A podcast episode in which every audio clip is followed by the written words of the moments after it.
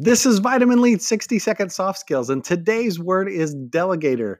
Remember, leaders, delegator does not mean that you dump your tasks on somebody else. The problem that so many leaders have is that they will delegate by just dumping a task they don't want to do.